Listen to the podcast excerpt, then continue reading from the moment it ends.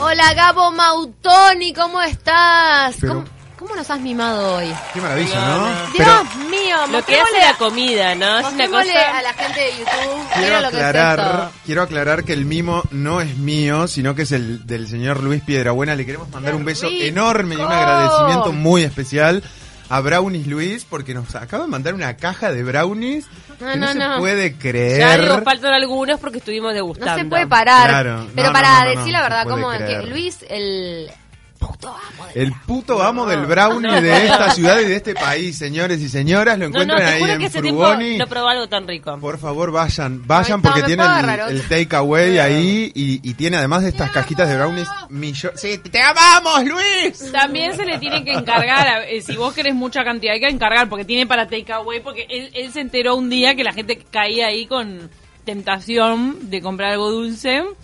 Entonces tiene cosas prontas, pero también hay que hacerle por pedido. A Luis no lo maten, no vayan y digan, dame, Claro, dame cinco caja cajas de brownie Claro, porque claro. él las Brownie tiene que hacer. No, hay con Oreo, con dulce de leche, con almendra, con maní. Y todos tienen como un relleno diferente, o sea, es distinta la textura, no es el mismo brownie Hay para una cada opción uno. de alfajor de brownie. Bueno, además de los pasteles, ¿no? Hay unos pasteles, una red velvet. Una cosa, este, este hombre es realmente el puto amo del chocolate. Vamos a decirlo así. Delicia. Arrancó por el chocolate y después empezó a romperla con otros postres. Es una cosa que no tiene ni gollete, así que Y va realmente Luis, experimentando. Es un gracias, porque realmente es un placer. Y acá están las tres atoradas. Yo estoy no.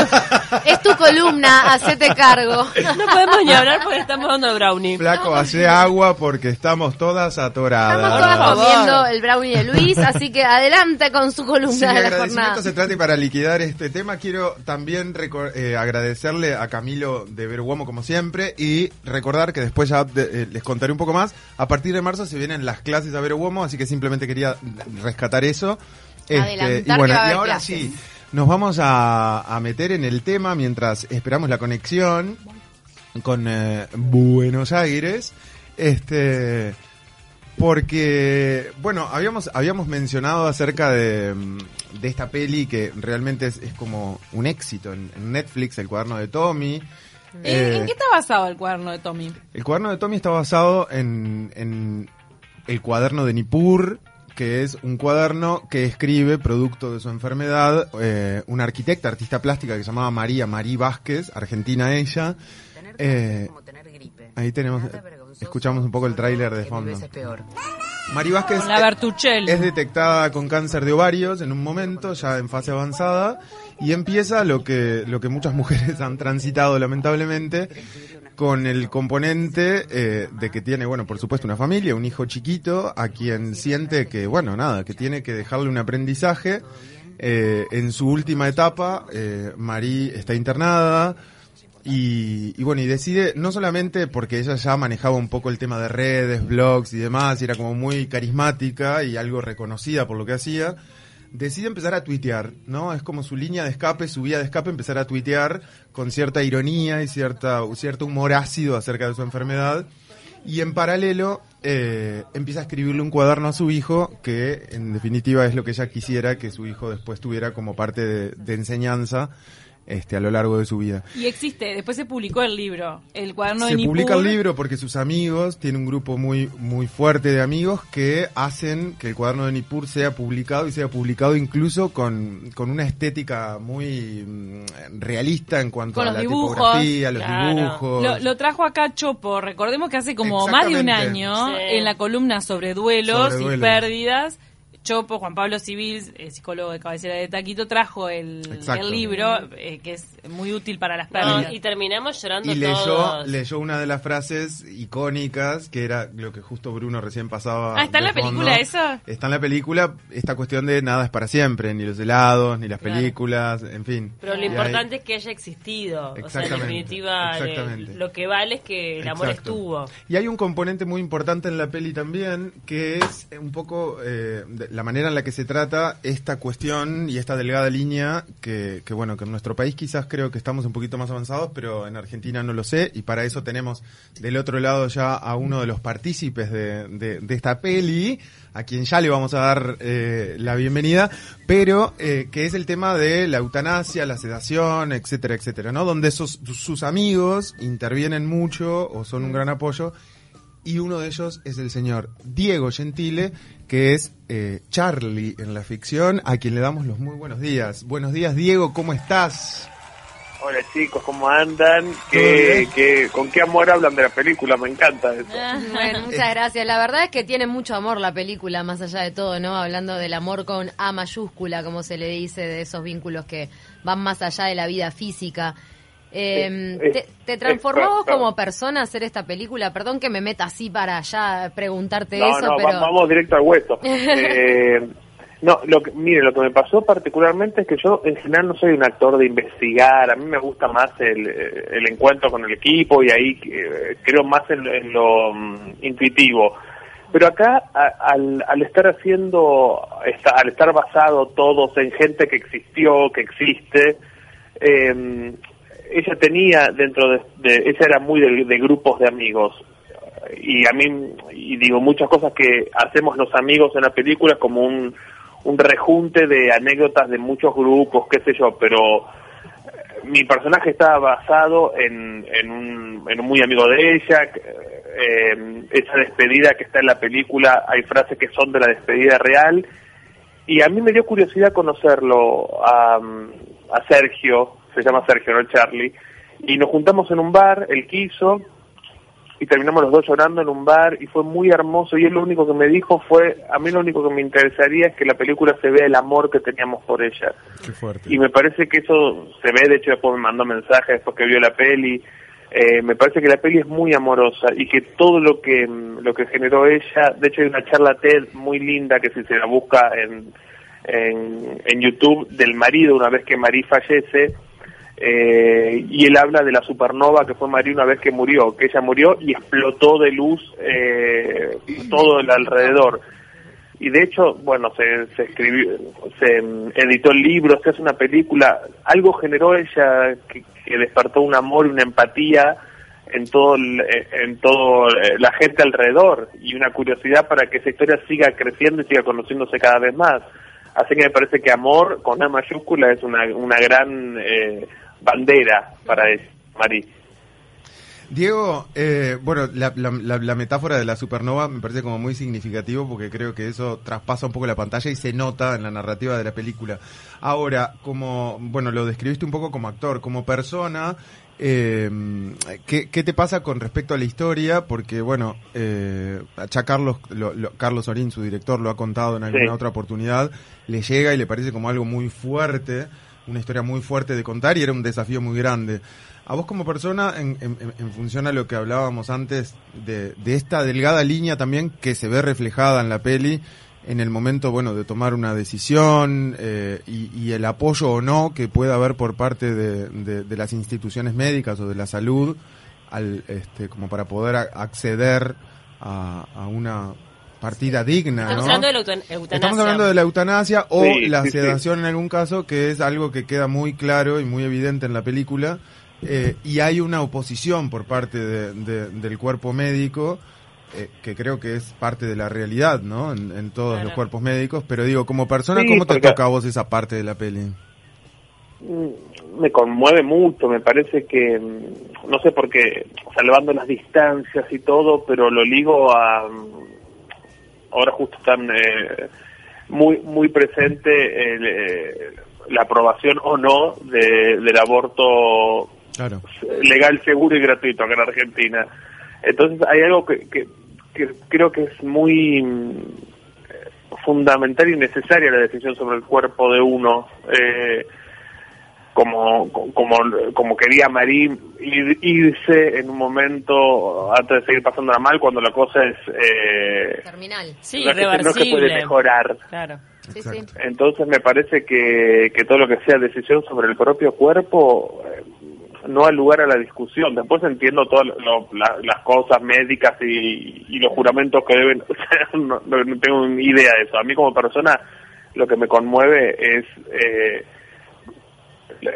tomar decisiones sobre mi vida y sobre mi cuerpo y sobre... eh, más cuando tengo conciencia para poder hacerlo. Ella Siempre. tenía conciencia y, y estaba decidiendo, le dijeron, che, en, en, no sé, en cinco meses te morís.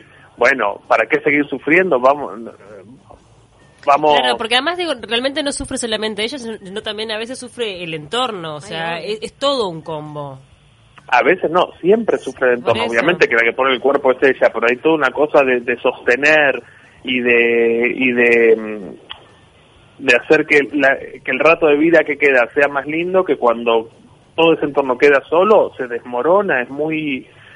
Porque no solo vivir el duelo de la persona a la que vas a perder, sino que también es que ese último tiempo sea de, ale- de, de alegría para que se lleve algo luminoso. Entonces es, un- es una disociación enfermante también para el, que- para el que queda. Siempre el principio y el fin de la vida plantea dilemas, pero lo que lo que siempre reflejan estas situaciones es el, el poco trabajo de desapego que tenemos, el cómo eh, tratamos de, de- de traer la balanza para el lado de la vida física cuando en realidad sin apoyo médico las personas quizá morirían antes y tampoco nos planteamos moralmente si está bien alargar tanto la vida, ¿no? Nos planteamos si está bien dejar que la persona muera, pero no es, un tema que da para mucho y que me imagino, como decía recién Gaby, te trasciende como persona cuando te toca actuarlo. Pero ¿te esperabas este éxito de Netflix? Porque en general estos temas a la gente no le gusta verlos, no les gusta escucharlos, no queremos ni saber a veces sobre la muerte. No, de hecho Carlos decía, ay, menos mal que se estrena esta, esta es una plataforma, porque si no, ¿quién va a pagar para ir a ver un dramón al cine? Claro. Eh, Yo te digo que lo hubiera pagado y hubiera ido a derrapar llorando tipo a- Bueno, a gritos en pero el cine. sabemos que hay resistencias, ¿no? Sí, Es verdad. sí, Sí. pero, pero a mí me llamó la atención que, que sea tan vista. pero lo que me lo que me mm, parece que hace empatía en la gente es que al que le gusta llorar la va a ver para llorar y que aparte tiene mucho humor la película tiene humor eh, porque el- porque ella tenía mucho humor y tuiteaba de hecho los tweets son literales de su cuenta que sigue abierta Todas las de- de situaciones Marila. trágicas tienen humor, en general, ¿no? ni hablar pero eh, Ella a veces, particularmente eh, creo el- que tenía, ¿no? ¿cómo cómo? Que ella particularmente tenía y encaró todo ese proceso con un humor muy Claro. particular, muy ácido, Porque muy a veces el humor se lo pone el alrededor. Acá el humor lo ponía ella. Claro. Ella hablaba del cáncer y se nombraba y se, y se desarmaba ese miedo y esas palabras que no hay que decir adelante del nene. ¿Viste? Acá se habla, de hecho es muy Ah. conmovedor. Ustedes lo, lo, chusmearon, el, el, el libro de Nippur, el que ella escribe, el cuaderno. eh, le cuenta al nene todo y, y con amor y con humor y con dibujos y con no es que dice eh, que, que habla en metáforas in- in- inentendibles Sí, sí, Creo que claro. por eso hizo mucha hizo mucha empatía en la gente, que aparte de emocionarse se, se reía. Me parece que es muy humana la peli, que tiene mucho amor y humor. Entonces son, son es un combo que, que, que se disfruta mucho. Ni hablar en un año tan con tanta necesidad de catarsis como este. Nos mandan una pregunta, mira, eh, compañero nuestro psicólogo que una vez trajo eh, por una columna de duelo, trajo el cuaderno El de libro. Nippur, el libro. Eh, te quería preguntar si vos conociste a Nippur. No, ¿sabes? No, no, no, no. De hecho, mm, sé que Esteban y que Lamote y Bertuccelli se juntaron o charlaron por teléfono con Sebastián, creo que se llama, el marido de Marí, eh, pero al nene tampoco lo vieron. El nene fue bastante Cuidado. Claro. cuidado, sí, me parece que ahora debe tener nueve años, creo. Y, y. Carlos en alguna nota leí que decía, pero ¿por qué cambiaste de Nippur, que es un nombre tan lindo, a, a Tommy en la peli? Y hubo algo de resguardo también. Al ser un, un De nombre tan original, no hay sí, tanto Nippur. Entonces, claro. no, y de golpe iba a ser nombrado todo el tiempo, que las críticas, que la la... Mm, Y bien. me Bien, pareció bien, una bien. forma muy sensible y amorosa de resguardar también, que el nombre no sea Nippur, el de la película. ¿Qué, qué elenco? Yéndonos al, al tema película, Además ¿qué elenco eso, que tiene? Un elenco eh, multiestelar, por decirlo de alguna manera. Ese grupete de amigos, lo que se deben de haber divertido más allá del, del, del drama en, en esas grabaciones, porque realmente... No, fue, fue, una, fue una bomba, porque aparte con muchos, con, con algunas de las chicas somos amigos, Claro. con, con otras eh, nos conocíamos y con algunas no, y fue, se armó enseguida un grupo tan eh, de, de, de estar tan concentrados cuando grabábamos. De golpe decían eh, corte y era el boludeo constante. Había, Sí. necesitamos tanto como, como María el Twitter para vía de escape, nosotros en humor, en, eh, en, en los almuerzos, en todo. Sí, sí, cuando ves que llega toda esa manada, esa red de, de, de soldados, ella le decía a los soldados, las soldadas, eh, de golpe sí. Porque además creo vos que eras el único amigo varón, ¿no? Sí, Era un gran grupo tenía de más, mujeres. pero acá decidieron que sea como eh, sintetizar esto, todos los grupos en uno y dejaron un amigo varón, eh, este Charlie que, era, que, que fue divino hacer y que fue divino grabar. eh, me parece que, que, que todos los actores quieren trabajar con Carlos Sorín y que cuando se nos presentó la posibilidad de contar esta historia que era tan conmovedora lo que venimos hablando, todos dijimos que sí de una. ¿Qué aprendiste de, de ese amigo entraña- entrañable que te tocó representar? Mira, eh, aprender nada, la verdad que todavía no, no tuve eh, ningún tipo de despedida de, de, de un amigo, en general eh, mis amigos están todos bien de salud, eh, entonces no tuve esta situación de tanta angustia todavía vivida, sí de otras cosas de la vida con, con mis amigos y amigas. Diego, Pero- ¿sabés que te está, te está escuchando, te está escuchando Carlos, porque lo tenemos ahí en línea como para, en para, el, la- para el cierre, en los últimos minutos, así que me encanta Sí. poder tener esta dupla, porque realmente mucho de lo que, de lo que hablas tiene que ver con, con, con el artífice de todo esto, que es Carlos, ¿no? Así que bueno, bienvenido La Carlos, cabeza, muchas gracias por, por estar con nosotros. Ya estábamos sabiendo mucho a través de Diego, pero bueno, no queríamos dejar saludarte y también tener un poco tu visión. Se saludan ahí en la interna ustedes. Hola Carlitos, ¿cómo va? Hola Diego, ¿cómo estás? Qué lindo escuchar. Bien, mira acá, estamos en el éter, en el éter uruguayo. Ahí está. Justamente te estaba elogiando además Die- en este momento, Diego, Carlos, con, con tu trabajo en la dirección de esta película. Bueno, no lo escuché, por suerte no lo escuché. Qué fuerte, Carlos, eh, Todos los actores queremos trabajar con vos. no, pero yo creo que tuve en esta película un- una especie de, de Dream Team eh, con un elenco Jugaste en primera. absolutamente ex- excepcional.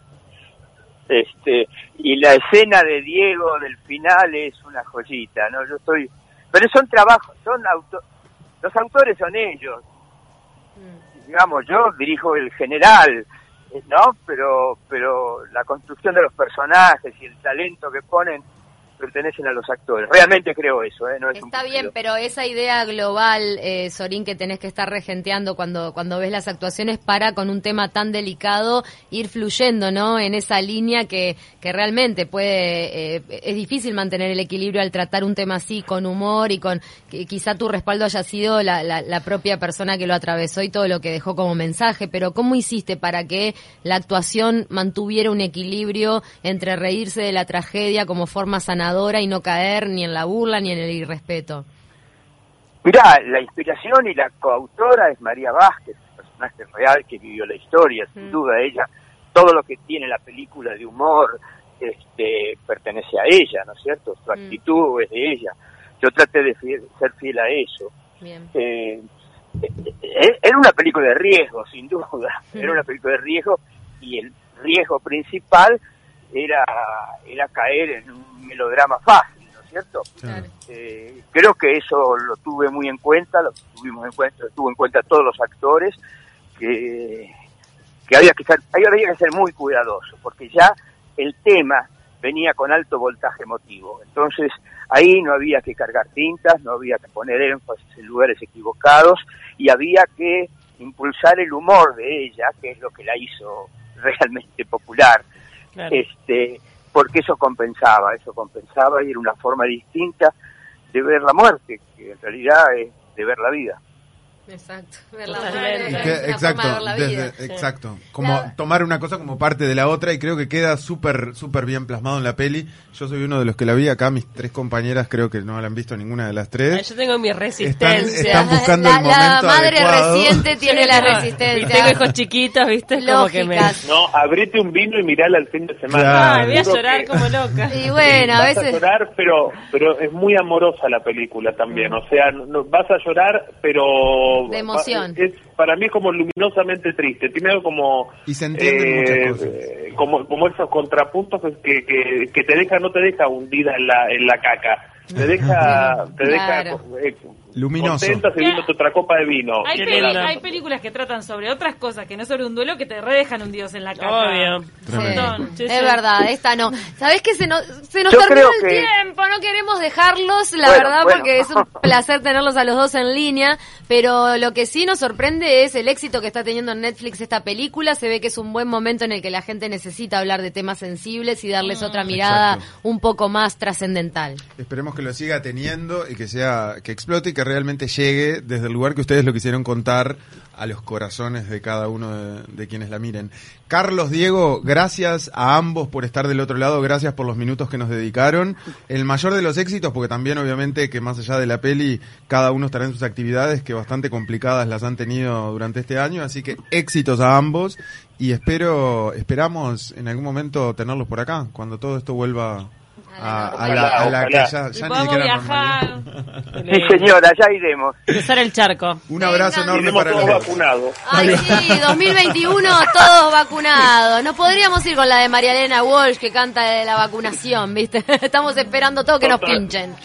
Totalmente. Bueno, muchas Bueno. gracias a ustedes y gracias, eh, Carlitos, por, por todo, siempre. Bueno. Un placer. Placer Gracias, tenerlos en gracias. contacto. Estamos Gracias unidos, aunque separados por la pandemia, pero unidos por el éter, como decían ustedes. Un beso grande. Abrazo. Abrazo. Un abrazo. chao. Divina entrevista, esta columna después va a quedar subida, la tenemos que compartir en redes, porque está divina eh, la columna de hoy de Gabo Mautoni. Muchísimas gracias, nos vamos, gracias, Gracias por estar ahí. Se quedan con 970 noticias. Chau, chau. And fading light.